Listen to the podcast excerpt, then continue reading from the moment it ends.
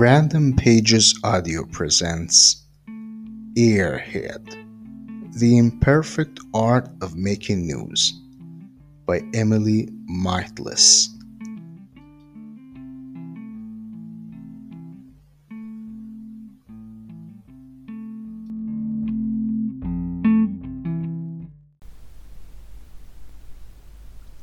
Piers Morgan becomes a feminist. I'm trying to remember when or how I first met Piers Morgan, and all I can recall is a five hour lunch at the Ivy. Him and five of my great girlfriends, for which he generously picked up the tab. Piers was on a roll, telling us that thin women are atrocious and we should all aim to be fatter. It was the kind of random bullet he'd shoot out just for effect. He has always known how to clear a room and always relished the role of provocateur, sometimes deployed with more success than others. We became mates over 15 years ago. My husband and his wife adore each other's company too. But if I'm honest, whilst I would call Piers a friend, and have confided in him up to a point. I have never felt I came anywhere near to cracking his shell. There's a bombastic outer coating to Morgan that makes women everywhere, and possibly men too, roll their eyes to the heavens. When I was offered the chance to interview him for the Radio Times, I was curious to know if I could get him to open up curious to know how it felt to interview someone you knew well rather than a celebrity or politician you were meeting for the first time. I guess I was looking for a moment of human honesty, weakness, or fallibility because I've never really seen it. I wanted him to tell me something that had actually gone wrong for him and how it felt. The interview took place in January 2018 at my house, where he has been several times.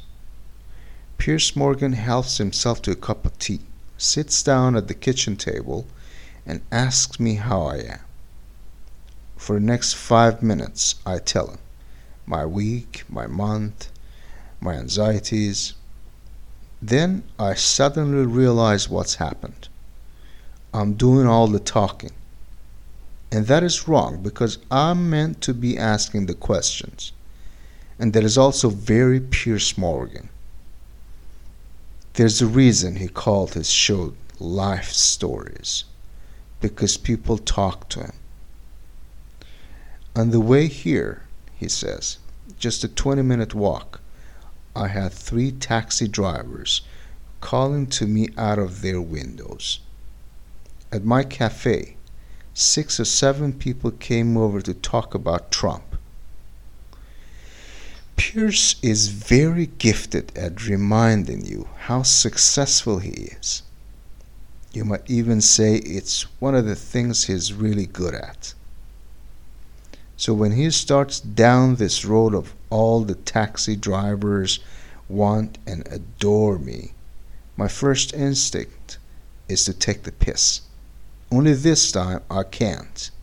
This time I am, as it were, being paid to be here, listening and civil. It's excruciating. He has 6 million plus Twitter followers and name recognition in at least two continents.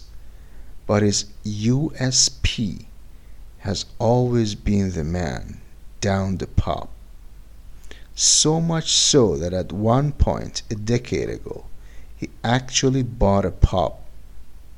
He became the pub owner down the pub. Talking to the other man down the pub, his brother, who ran it. But this time the taxi drivers are talking to me about Trump because he has just been in Davos interviewing him. And that very act of the president giving his first international TV interview to Piers Morgan, it speaks volumes about the world we have entered. A world in which a contestant from a reality TV show, The Apprentice, and the host of said reality TV show, now president, can cook up a friendship which will serve each of them nicely a decade or so down the road. It may not have been a traditional, conventional hard news interview, but that wasn't my intention. My intention was 45 minutes of prime time. They're different animals, and I've been really struck by the public reaction, universally saying, I saw a different side to him. Not that they thought better of him, but different.